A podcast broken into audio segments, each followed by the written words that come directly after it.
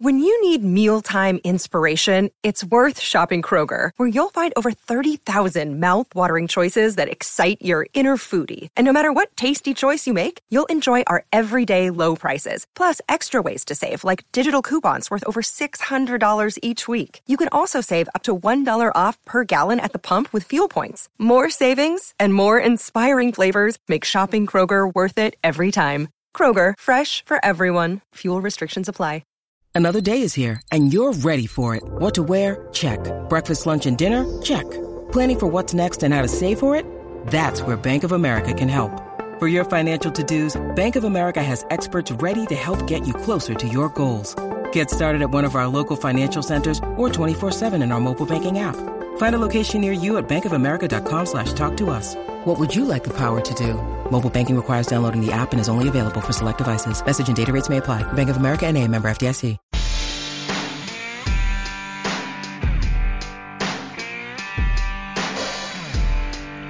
Welcome in to another edition of MCM Radio. I am Jimmy Morris at JMorrisMCM on Twitter, UCMiracles.com, at TitansMCM. All right, so yesterday the Titans knocked off the Broncos 17 to 10.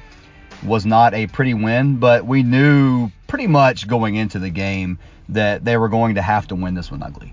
Um, we, we knew, I mean, we it was pretty clear trending up to, to the game during the week that Ryan Tannehill was going to play, right? I mean, he had been allegedly close in Kansas City, and so when another week had passed, we felt pretty good about the chances of getting him back.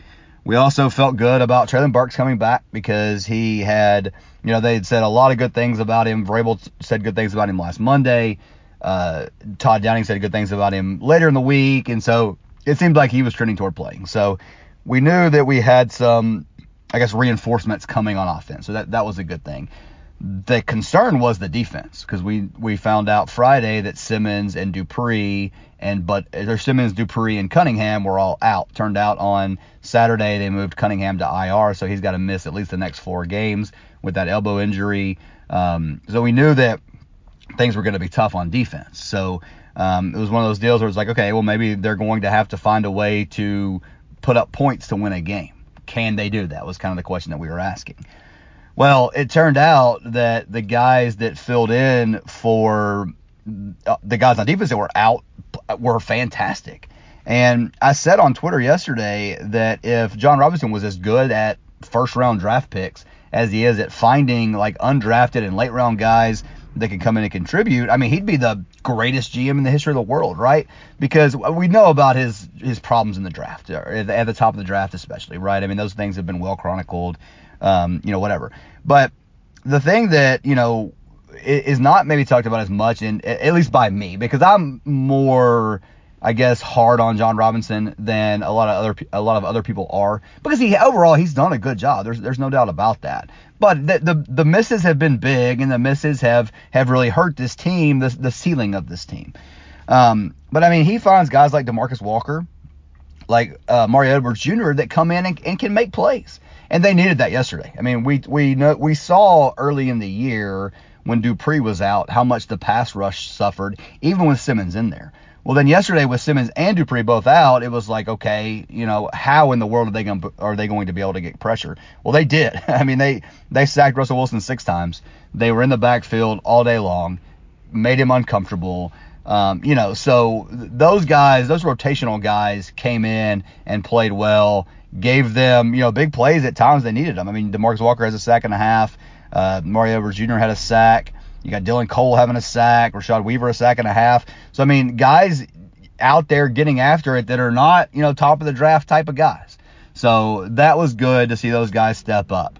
Uh, they got Elijah Molden back. He was also activated on Saturday, but then he was out later in the game with a groin injury. So I don't know, you know, what that is. And the tough thing here is now the Titans have a quick turnaround because they play in Green Bay on Thursday night. So it'll be nice on the other side of that game because you get kind of that little mini bye um, having played on Thursday. But they got a lot of injuries, and injuries like they had the injuries coming into this game plus the ones that they got yesterday. And so there's a lot of things piling up for this team. Um, and, and so, like I said, especially on the defensive side of the ball. So we'll have to see how that plays out. But the other thing is, I mean, CJ Board, he did put a ball on the ground. Titans got it back, but he was called up on Saturday, returns punts for the team, and, and does a good job. Does the best job of, of anybody uh, returning the return punts for this team so far this season, and, and they've ran a bunch of guys out there. So you know that was good to have that guy come in and step up. Really good to have Ryan Tannehill back. I mean, again, they only scored 17 points, but Tannehill had, Tannehill had a good game. Um, he was 19 to 36, 255, two touchdowns. Um, you know, and again, we talked about just the this offense has deficiencies. We know that having a veteran back there that knows where to go with the football and all that kind of stuff is good to have, right? Um, you know, they, they put Malik Willis in for the one play. I, here, here's the here's my thing with that. I, I, don't hate them bringing in Malik to, to give the defense a different look, to have the read option stuff. I mean, all that stuff is is good and I think can be successful for this team. The problem was when they did it yesterday was in a situation where the offense was was kind of rolling, right? I mean, they they had things going. You have a third and two. Again, not a terrible spot to bring him in. Like that's fine. But it, you know, it's a cold day. He's been on the sideline. All those. days. And listen, uh, all of those are excuses. I don't, like I said, I don't like that. But at the end of the day, Malik Willis has got to be able to go in and execute that play. Like, right, that's what he can do. Uh, I mean, you know, if, if you've got a list of things that, that he can execute, that should be at the top. And you know, now we've seen two different times where they've they've brought him in. Uh, I liked I liked what they did yesterday better than the one you know a couple weeks ago when or the one against the Colts where they put put Sim Malik in motion and Tannehill tries to hand it to him and he fumbles. Like that to me is more out of out of the comfort zone for Malik Willis than you know a, a read option should be. So I mean I, I like what they tried to do yesterday better. I just wish they would go about it a different way do it at a different time. Maybe to start a drive or something like that. Give them a look, like a whole drive that way, or a couple plays. Not when you have a third and two and you can just hand the ball to Derrick Henry. Now, that being said, we saw yesterday Todd Downing when we get third and two, and then he doesn't want to hand the ball to Derrick Henry. It's it's it's crazy to me. I, I don't. Todd Downing is a disaster. I don't understand how he still has a job, but he's going to be the guy this year. Hopefully, this year is it. Um, you know, we we've also seen guys step up. I mean, Nick Westbrook Akina had the game of his Ikhine, sorry, had the game of his life yesterday, five for 119, two touchdowns. Um, you know, after saying last week that the, nobody was talking about the receivers earlier in the year when they were making plays, well, the receivers had never really made plays this year. Um, so, but I mean, anyway, it, it's good to see him step up. He's a he's a fine football player. Again, if he's your three or four, that's okay. I just don't like him being the one or two. That that's where you get into in, into problems. Here's what I do know. They need to get the ball to Chig Okonkwo more because every time they go to him, he makes something happen, right? He had the, the big play at the beginning of the Chiefs game on Sunday Night Football. He had a 41 yard reception yesterday where he's running through people, running around people. I mean, again, shades of Jonnu Smith, right? That's what, I mean, that was what he was billed as when they drafted him was, you know, he can be a Jonnu Smith type guy. And the, uh, Jonnu, the, the thing that was so good about Jonnu was, it's like Delanie Walker. You didn't have to tip your hand when that guy was in the game. He can block and he can make plays as a receiver. So that's the kind of guy you want out there. The first drive of the game, they're throwing that screen back to Geoff Swaim. And listen, I understand it wasn't a good throw, or it wasn't a great throw, right? I mean, the throw wasn't on the money. Tannehill was pressured, has to get rid of it. Geoff Swaim's got to catch that ball. If you're a tight end, if you're any kind of player in the NFL, you've got to make that catch. Get Geoff Swaim off this team. I don't understand their fascination with him. I don't understand what he what he oh he's a good blocker. No, he's not. He's not even that good of a blocker. And then you see like when they get the ball to Austin Hooper. Austin Hooper has five for 41 yesterday. Chig has one for 41. So you got those guys six for 82. Geoff Swaim one target, a drop. I, I mean I, I just don't understand what I don't understand what he brings to the table here, and I don't understand their fascination with getting him on the field. I haven't I haven't looked at the snap count numbers yet, but I guarantee you he played the most snaps of any of the tight ends. Maybe I'm wrong. Hopefully, we'll we'll revisit that on the site later today. But get him off the field. He doesn't bring anything to the table. Um, you know, the offensive line I thought yesterday was was it better than they have been uh, it was it was surprising that they couldn't get the run game going. I mean, Derrick Henry 19 carries for 53 yards, and it looked on paper at least, and even like talking to Broncos people leading up to the game, it looked like that was going to be the place the Titans could take advantage was um, in the run game with Derrick Henry because their run defense hadn't been very good, their pass defense had. Now they lost Bradley Chubb, you know they had a corner that was out, all that kind of stuff. So um, some of that certainly played in, but. Listen, at the end of the day, the Titans are six and three. Um, they are they're going to win the division. Uh, we've, we've talked about that. I mean, that, that's you know been a, a long running thing since they swept the Colts. Uh, we talked about this stretch that they're in right now, about how they need to win.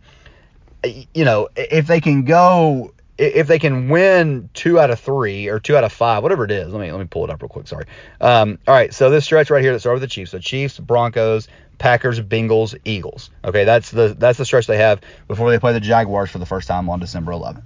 All right, so if they can win two of those five, I think that's that's good enough to win the division. So they go two and three in that stretch. It doesn't hurt them in the division. You know, the Jaguars lost yesterday. Um, the the Colts didn't win, but they're done. Uh, so they just need to, you know, kind of tread water here. And then as I think, as long as you, as long as you win two out of three with the, of the Texans Jaguars games that are left, so you have two against the Jaguars, one against the Texans left.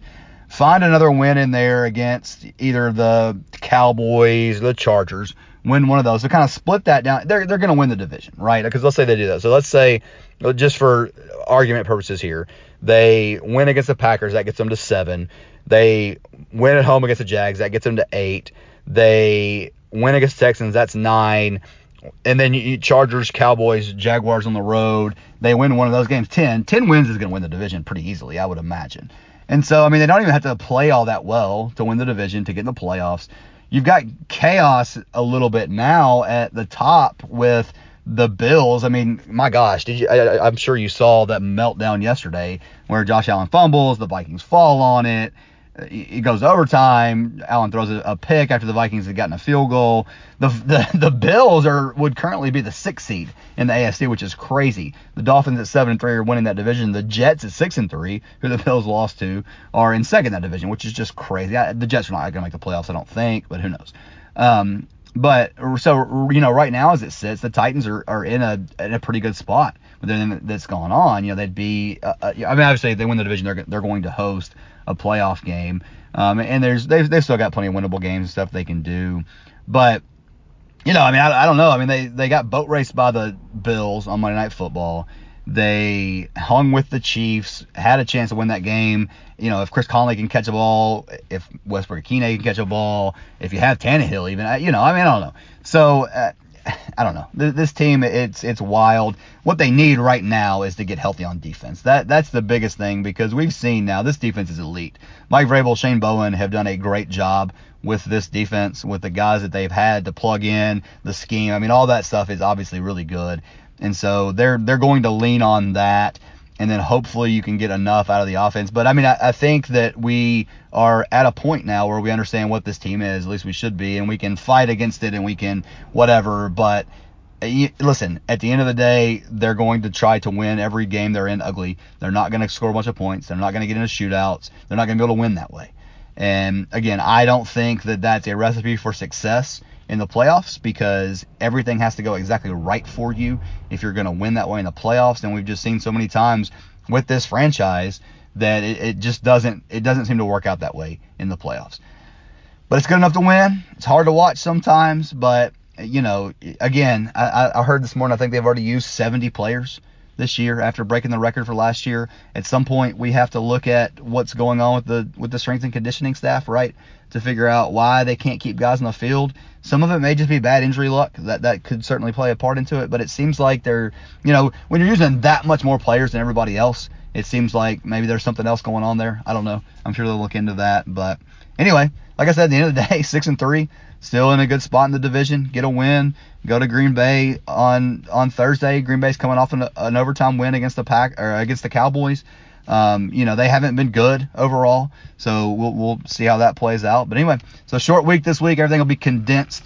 Um, so we'll be here. Uh, you know we'll have podcasts. So today's Monday. We'll have Tuesday, Wednesday, Thursday, Friday. I mean, I, I think we'll do one. We'll do a show every day this week because we'll have news coming out because they will have a practice report today. Now it will be a, you know, basically a, a a guess of what would have happened had they practiced, but you've got to condense a whole week uh, into into these three days here. So um, we'll have plenty of news and stuff available for that. And then, like I said, they get a little bit of a mini bye after the Packers game, and hopefully that'll give them some time to get healthy before they play the Bengals here. So anyway, between now and then, check out uh, MusicMiracles.com. We'll have all the most updated news and information.